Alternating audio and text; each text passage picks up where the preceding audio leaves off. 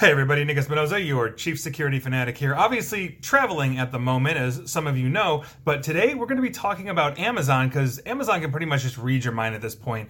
They know pretty much everything else about you, and here's what's going on because this is actually coming from three different sources in the past week or so CNBC, the Associated Press, and Wired. And honestly, they're pretty much mind readers at this point. I've got my notes. Here's what's going on. Now, Amazon said this past Wednesday that they will start selling a device later this year that can track your sleeping patterns without needing a wristband. Now, this device is called Halo Rise, and it will use no contact sensors and artificial intelligence to measure, me- measure your movement, your breathing patterns, and allows the device to track sleep stages during the night. Uh, basically, this is again according to Amazon. Amazon said the device, quote, does not include cameras cameras or microphones and will go for $139.99 US. Now, it may not include cameras or microphones, but if it has sensors to understand your movement in some way, shape, or form, they may actually be able to track something that is wholly unique to you. We'll see what goes on. Now, the Halo Rise would be the latest device in their Halo line, which includes a fitness tracker that got really bad reviews. Like, why does anybody need this? According to the Washington Post when it first came out. Uh, but this includes a fitness tracker that can track your physical activity and sleeping patterns. And Amazon noted essentially that the device can connect to its virtual assistant, the Amazon Echo, aka Alexa. Um, that, and I'm not saying it fully. Um, you know, basically, it allows users then to wake up to their favorite songs and light that quote simulates the colors of a gradual brightening of a sunrise, end quote. Now, on top of this, Amazon also announced that their existing home robot known as Astro, which I believe is named after the Jetsons dog, if I if I recall properly, is going to get some new features as well. Now, Ken Kiraly, I believe I'm pronouncing that correctly, he's the vice president that actually helped create the Kindle ebook reader um, is part of this Astro project at Amazon's Lab 126. And he said, and I quote, robots are hard. We didn't know what the value would necessarily be right then, but we knew it was going to take a while to get there. So we said we have to get started. Now, if you don't know about Astro, Wired had a really good explanation about this as they talked about their new features. Astro, in a nutshell, according to Wired, and I think it's great, and I quote, is a cutesy two wheeled robot about the size of a bowling ball with a touchscreen for a face and a little periscope for peering over tabletops. It can automatically map your home using several sensors and will then wander curiously around, avoiding obstacles, people, and pets.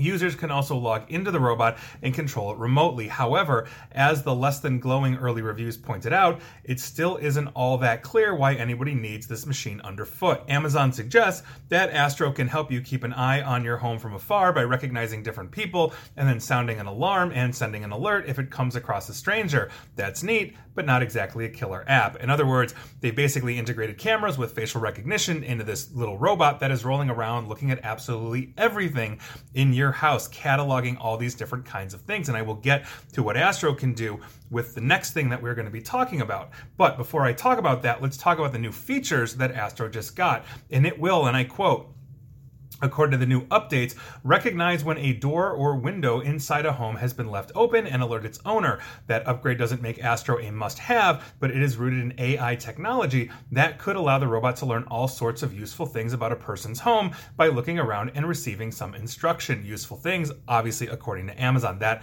quote for the record was from Wired. And so I'm curious to know when Astro uh, basically uh, will take all of that data and the habits of its users and then send it to Amazon so they can do things like make psychological predictions about who you are so they can use that or sell that advertising, uh, you know, to whoever you know, is getting psychologically profiled or worse. So something like, hey, alert, Nick leaves the doors and windows unlocked and he forgets to put away his socks as well. Analysis says, I've got ADHD, so let's sell me some drugs to basically combat that. These are the kinds of things that this information combined with artificial intelligence could possibly bring out. I mean, why not? If you think about it, they already know a ton of things about millions of people, shopping habits, all these kinds of things, and here's how. Now, according to CNBC, my third source here today, Amazon is totally, totally, totally dominating the smart home market compared to its closest competitors. Last month, Amazon made even more news. I talked about this, I believe on my radio show. Maybe I did a video and podcast on it. But last month, Amazon made even more moves, uh, basically to enter a new segment of the smart home, uh, basically market with a 1.7 billion dollar offer to buy iRobot. They make the Roomba vacuum cleaner. Now, the Federal Trade Commission is requesting more information from both iRobot and Amazon before deciding whether to approve the deal or not. It's that big. Basically, Roomba can map out an entire floor of your home and then conveniently store that data in Amazon's cloud if Amazon owns it. Plus, these things come with cameras. It can literally send pictures of everything, including humans and pets, not to mention furniture types, etc., etc., to Amazon's cloud where, hey, maybe Amazon data mines it if they own it. So, hey, oh, Nick has a coffee table made out of old pizza boxes he never got rid of, but you know what? He can actually afford a Roomba, so let's try and sell him a coffee table. Or hey, Nick's couch is X brand. Let's sell him everything in that typical style that Amazon Basics has ripped off from other companies for years, and he'll buy them for less than what he would from the original company. And if you don't think that's true, then you haven't been paying attention to the multitude of lawsuits around the world, like I have, where brands are accusing Amazon of the, that exact thing. They're looking at these things as they're being sold in the Amazon marketplace. They see the success, they make a knockoff copy for way cheaper, and here we are. Those are actual lawsuits going on right now. Do your homework. Now, on top of this, Amazon says that 140,000 products are now compatible with Amazon, although quote unquote very few of those are actually owned by the company itself, Amazon. It acquired, if you recall, uh, video doorbell uh, maker Ring for $1 billion in 2018. I can't tell you how many times I've railed against that. Just three months later, it bought security camera maker Blink for 90 million. In 2019, they paid 97 million for Eero, that's the, uh, the mesh wireless system to help connect multiple smart devices at home, not to mention your just wireless internet in general.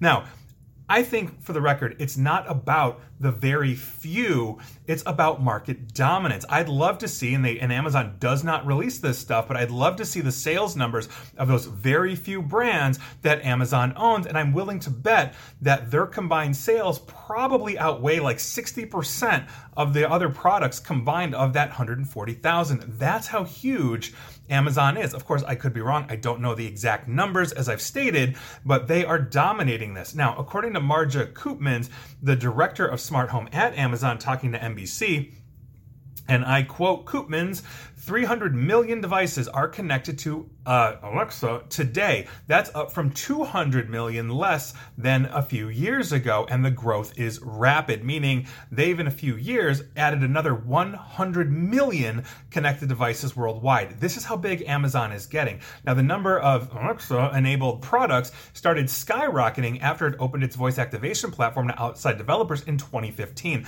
Last year, the entire US smart home market was worth nearly 100 $113 billion, up from 20% in 2020. That's according to IDC. Now, we are basically consuming home products like this, you know, smart light bulbs, you know, robot dogs that monitor you, these kinds of things constantly. Amazon shipped 11.5% of US smart home devices in 2021. That is a 15.5% increase from the year before, and they are dominant. Their closest competitor is Google only owning 6.5% of the entire market. Samsung came in third at 5.8%. Now, more than 77% of Wi Fi connected households in the United States own at least one smart home device in 2021. I don't have any smart home devices beyond a smart TV, I would think that I have isolated. The other one would be it's not really a smart device, but it's a printer, and I keep a gun next to the printer, and if it makes a noise I don't like, I shoot it.